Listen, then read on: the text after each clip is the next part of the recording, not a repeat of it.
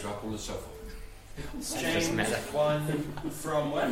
Uh, verse sixteen up to two twenty-five. sixteen. I apologize for any pronunciation. Pronunciation. Yeah. yeah. That's right. All right. So. Pronunciating. Yeah. So, don't be misled, my dear brothers and sisters. Whatever is good and perfect is a gift coming down to us from God our Father, who created all the lights in the heavens. He never changes or casts a shifting shadow. He chose to give birth to us by giving us his true word, and we, out of all creation, became his prized possession. Understand this, my dear brothers and sisters. You must all be quick to listen, slow to speak, and slow to get angry. Human anger does not produce the righteous God desi- uh, righteousness God desires. So get rid of all the filth and evil in your lives, and humbly accept the word God has planted in your hearts, for it has the power to save your souls. But don't just listen to God's word. You must do what it says. Otherwise, you are only fooling yourselves. For if you listen to the word and don't obey, it is like glancing at your face in a mirror. You see yourself, walk away, and forget what you look like. But if you look carefully into the perfect law that sets you free, and if you do what it says and don't forget what you heard, then God will bless you for doing it. If you claim to be religious but don't control your tongue, you are fooling yourself, and your religion is worthless.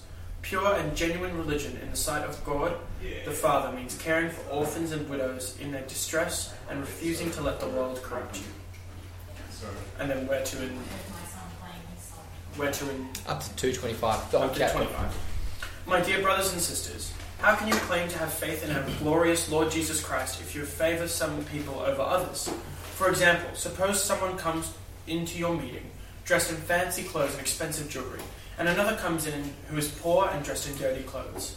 If you give special attention and a good seat to the rich person, but you say to the poor one, "You can stand over there, or else sit on the floor," well, doesn't this discrimination show that your judgments are guided by evil motives? Listen to me, dear brothers and sisters. Hasn't God chosen the poor in this world to be rich in faith? Aren't they the ones who will inherit the kingdom he promised to those who love him? But you dishonour the poor. Isn't it the rich who oppress you and drag you into court? Aren't they the ones who slander Jesus Christ, whose noble name you bear? Yes, indeed. It is good when you obey the royal law as found in the Scriptures. Love your neighbour as yourself. But if you favour some people over others, you are committing a sin. You are guilty of breaking the law. For the person who keeps all of the laws except one is as guilty as the person who has broken all of God's laws. For the same God who said, "You must not commit adultery," also said, "You must not commit murder." So if you murder someone, but do not commit adultery, you have still broken the law. So whatever you say or whatever you do, remember that you will be judged by the law that sets you free. There will be no mercy for those who have not shown mercy to others. But if you have been merciful, God will be merciful when he judges you. What good is it, dear brothers and sisters, if you say you have faith but don't show it by your actions? Can that kind of faith save anyone? Suppose you see a brother or sister who has no food or clothing, and you say, "Goodbye and have a good day. Stay warm and eat well." But then you don't give that person any food or clothing. What good does that do? So you see, faith by itself isn't enough. Unless it produces good deeds, it is dead and useless. Now someone may argue, some people have faith, others have good deeds. But I say, how can you show me your faith if you don't have good deeds? I will show you my faith by my good deeds. You say you have faith, for you believe there is one God. Good for you! Even the demons believe this, and they tremble in terror. How foolish! Can't you see that faith without good deeds is useless? Don't you remember that our ancestor Abraham was shown to be right with God by his actions when he offered his son Isaac on the altar? You see, his faith and his actions worked together. His actions made his faith complete. And so it happened just as the Scriptures say. Abraham believed God, and God counted him as righteous because of his faith. He was even called the friend of God. So you see, we are shown to be right with God by what we do, not by faith alone. Rahab the prostitute is another example. She was shown to be right with God by her actions when she hid those messengers and sent them safely away by a different road. Just as the body is dead without breath, so also faith is dead without good works. Good work. Thank you for reading that. I remember as a high schooler telling my friend Karim, uh, go to the next slide, yep, that Christianity wasn't about rules and regulations. The Bible wasn't a book of rules for life, I told him. And in fact, I've heard lots of Christians say similar things. And actually, it's true. The key message of Christianity isn't one of strict rules and regulations and laws that need to be followed to the letter. That's a belief that does occasion, occasionally creep into Christian circles, especially Christians from really, really conservative denominations or even Christian origin sects and cults. I've seen documentaries and read articles about various sects, like, for example, the Closed Brethren, or like the Cooperites, that you can see in the photograph on the screen here. And this is sort of how the story usually goes.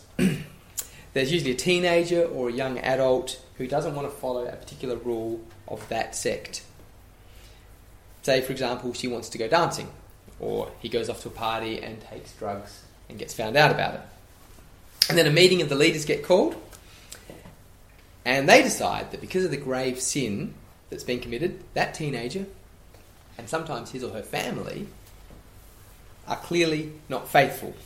They're heathens, and they need to be expelled from that faith community. Now that's that's a terrible response, isn't it? Because someone breaks a rule, he can't be part of a faith community, because faith's all about rules and regulations. That's an awful approach to faith. And I hope we can all see that. Because we're actually blessed enough here, and in, in the church in Australia in general, to have been taught that faith, that our faith is about having a living relationship with our God, with the living God. We know the stories that Jesus told, stories like the prodigal son, the wayward child who isn't rejected by his father. We've read beautiful passages like Romans eight that say it, say it all. I'm convinced that nothing in all of creation will be able to separate us from the love of God that is in Christ Jesus. So we don't want to fall into that trap of legalism, the belief that says Christianity is all about a set of rules that need to be followed.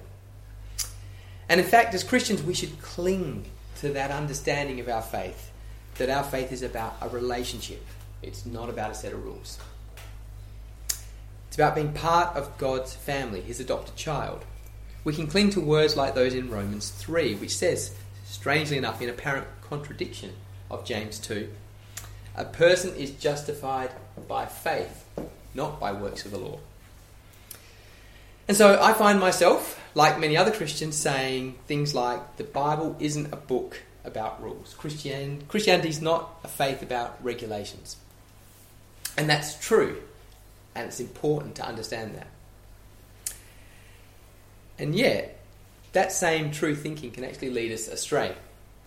When I say that Christianity isn't about rules and that we're not loved by God, we're not rescued by him because of our obedience to certain rules, when I say that, it's actually possible for me to start thinking that rules of life and faith aren't important.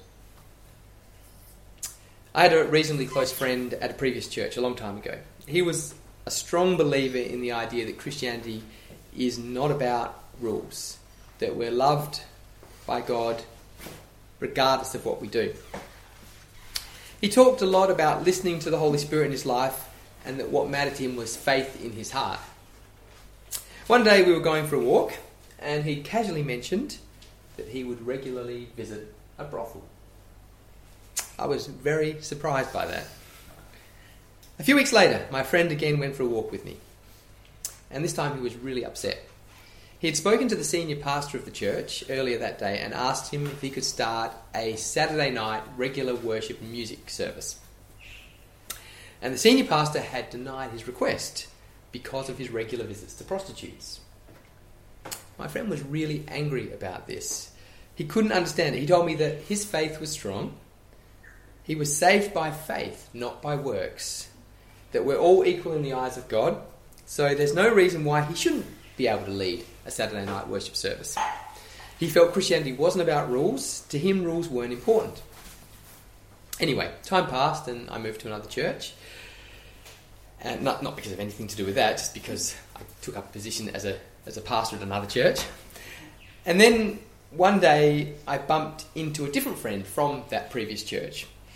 and I heard the very sad news that he had separated from his wife. And it turned out that his wife had had an affair with that other friend who would visit prostitutes. Who we are is more than what's in our hearts. Our Christianity is more than what we believe. What we do matters.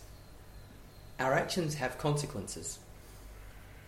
When we talk about Christianity not being about rules and regulations, if we're not careful, we can start to believe that rules of life and moral decisions we make aren't important. We start to think that all that matters is what's in the heart. And that's really, really dangerous, because it leads to situations where we stop caring about sin. We stop caring about evil because we think we're saved by faith anyway, so why should we worry about little things like how we act or what we do? And this is why the words that James wrote are so important for us to stop and take note of. That's why it's so crucial that we see his words about deeds in passages like those in chapter one, verse twenty-two. But don't just listen to God's word. You must do what it says. Otherwise, you're only fooling yourself. And likewise, in verses twenty-six to twenty-seven, if you claim to be religious but don't control your tongue, you're fooling yourself. Your religion is worthless. Pure and genuine religion in the sight of God the Father means caring for orphans and widows in their distress and refusing to let the world corrupt you. And then again in chapter two, verses fourteen to seventeen. What good is it, brothers and sisters, if you say you have faith but don't show it by your actions? Can that kind of faith save anyone? Suppose you see a brother or sister who's got no food or clothing and you say, goodbye, have a good day, stay warm, eat well. But then you don't give that person any food or clothing. What good is that? So you see, faith by itself isn't enough. Unless it produces good deeds, it's dead and useless. Faith without works is dead. That's a cold, hard truth of Christianity. And it's complex and mysterious. We know that God's forgiveness of us isn't depending on us earning and deserving that forgiveness. We don't receive the prize of eternal life because we're good. That's why Paul could write in Romans that we are saved by faith, not by works. And yet, we know that without good works, our faith is dead. To have faith in Jesus means to trust him. And when we trust someone, we listen to what they say. We take action because of it. There's got to be a connection between faith and action. The actual word for faith in Greek is pistis, and pistis can just as easily be translated as faithful or trustworthy. And in fact, in many parts of the New Testament, it is translated as either faithful or trustworthy. And when thought about in that way, the connection between faith and action becomes clear. Because how can someone be faithful to Jesus if they don't obey him? How can someone be a trustworthy follower of Jesus if they don't do what he says? There's this unbreakable, intertwined link between faith and deeds, faith and works. As James wrote in chapter two, verse fourteen, can the kind of faith, that is the faith that doesn't that doesn't show good works of love, can that kind of faith save anyone? When we decide that our deeds don't matter, that shows something about our faith. Actions and beliefs are linked in such a close way that our actions actually affect our beliefs. That's an unexpected truth. Our actions actually influence our faith, and not just one way, but it's the other way around too. It's just part of being a human. For example, when we lie, our thoughts try to justify the lie. And then we start this slow process of how we understand lying. We start to change how we think about lying, and we eventually get to the point where we believe lying is okay. It's the same for jealousy or envy or gossip or hatred. We start to believe any virtue or vice that we practice. Over time, that vice starts to affect what we believe. It's really strange. Beliefs change actions, and actions change belief. And so if we decide that how we live doesn't matter, our faith takes that same journey and it won't survive. If our faith can't survive, then we can't bear good fruit. It's all connected and circular. It's a chicken and egg scenario.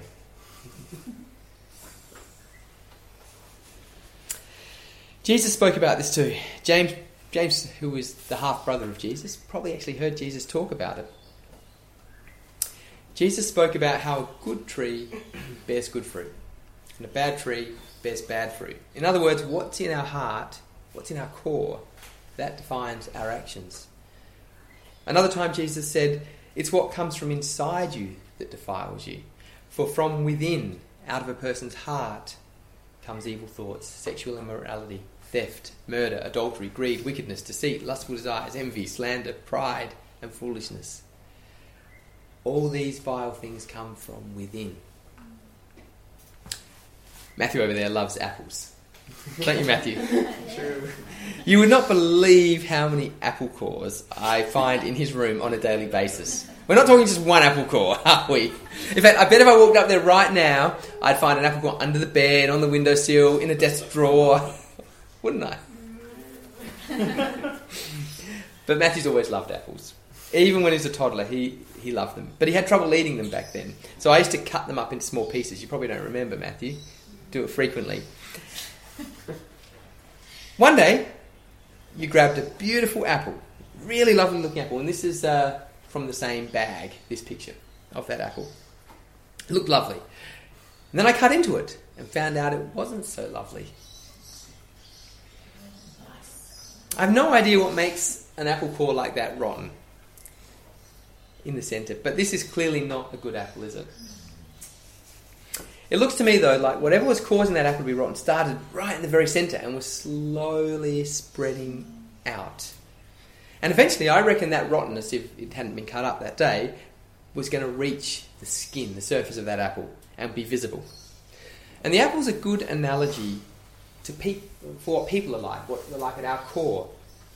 It is possible for a time for a person to look beautiful on the outside, even though his inside is rotten. But if I don't clean up my inside, if it's rotten, even though it's not noticeable at first, if I don't clean it up and I allow the evil thoughts of my heart to grow, the desires to grow and take hold in my heart, eventually these thoughts are going to reach the surface. They'll become all pervasive in me. And eventually my actions will be influenced by those thoughts. My outward appearance cannot remain beautiful indefinitely if the inward appearance is ugly. James wrote that human anger does not produce righteousness. Mm, I don't reckon that's the slide that's meant to be there. Well, that's where's there. Never mind. Do you want to go forward a few more? No? One more? No, just go back. Don't worry about changing slides for a while. Go back one more. Just stick on that one. But what would you rather look at? Abraham or a rotten apple? Actually, go to Abraham. People don't look at that for the next ten minutes or five minutes. Okay, you have to imagine that there's going to be Bible verses there. And since they're not there, you're going to have to listen more carefully. So James wrote that human anger does not produce righteousness. He called us to get rid of all filth and evil in our lives. And then, again, he wrote, not just to listen to God's word, but to actually do what it says. James knew that our hearts and our actions have this unbreakable link. He knew that faith without works is dead. Where there are no works, there's actually no real faith. The early Christians who James was writing to appeared to forget this. They forgot about this connection between faith and works. And actually the same can be true for us. It certainly is for me. I tend to forget about this unbreakable link. But I've only got to look at the faithful followers of the Lord in the Bible to be reminded. Remember the story of Abraham and his son Isaac. Abraham trusted God. And we can be absolutely sure of his trust, because when God called Abraham to do what must have been the hardest possible thing imaginable, to sacrifice his own son, Abraham was willing to obey. Abraham bound his son and got ready to strike. But just before he struck, God urgently called out to him to stop. Because, of course, God never wanted evil for Abraham or Isaac. He didn't want Isaac to be killed. What God did want, though, was for us today to know that true faith is accompanied by obedience. He wanted us to see that a person of faith will trust God enough to do whatever God calls him to do. It was the same for Rahab. Remember her story? So she was a pagan prostitute in the city of Jericho. But she had faith in God. She trusted God when he called her to hide two Israelite spies from the town's soldiers. Again, her faith led her to make some concrete decisions of obedience. We can so easily think of actions and deeds as being disconnected from what's in our hearts and minds, but they're not disconnected. What's in your heart is what defines your actions. So while it's true that faith is a matter of the heart, it's also true that faith leads to deeds. We can't forget this truth. So we've got to watch ourselves, not judge other people, but we've got to watch ourselves, look at ourselves. Each one of us needs to seriously consider how we act, how we treat others. So I want you just to think back over your week. This is probably hard for some people. But take the time and think back over your week. Did you get angry at another person? Did you yell, scream, or insult? Did you gossip? Did you talk about another person behind his or her back? Did you lie? Did you hide a truth that you shouldn't have hidden? Did you steal? Did you take something without paying for it? You could have sung worship songs today. You could have said wonderful prayers. You could have spoken wise words to another person. And these are all these are all good things. But in reality, your faith isn't evidenced by those things. The evidence of your faith is in the form of questions I just asked. Take a moment to consider. Don't judge anyone else. We're not meant to judge others. But we are meant to watch ourselves. We're meant to be honest with ourselves. If you're like me, you're probably thinking right now that your faith isn't actually as strong as you'd like. I know that when I think about my con- conduct this week, I realise that my faith is weak. I'm ashamed of that. But I don't need to despair either, and no, neither do you. Remember the story of the thief on the cross. Here was a man who stole and killed. He hung next to Jesus, and the life of them both slowly faded away. If ever there was a man whose actions were evil, it was that thief. And yet with his dying breath, he looked up to Jesus and he called on him. He begged him for forgiveness. And Jesus forgave. Today you'll be with me in paradise, he said. We've got a merciful God. He knows our failings and he loves us anyway. And so although our deeds show what our faith is like, even so, we don't need to despair because God will show mercy. That's why James wrote, if you have been merciful, God will be merciful to you.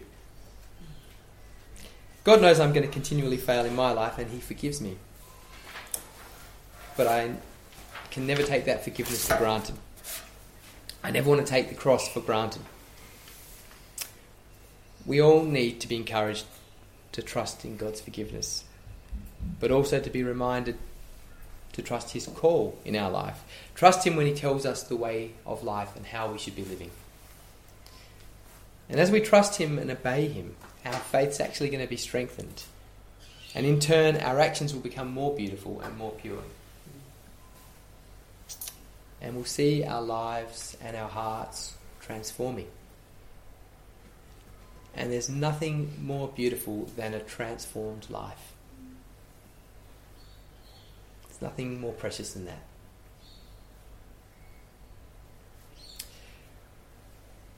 Please join me in prayer. And in fact, Steve, can I ask you to pray for us all?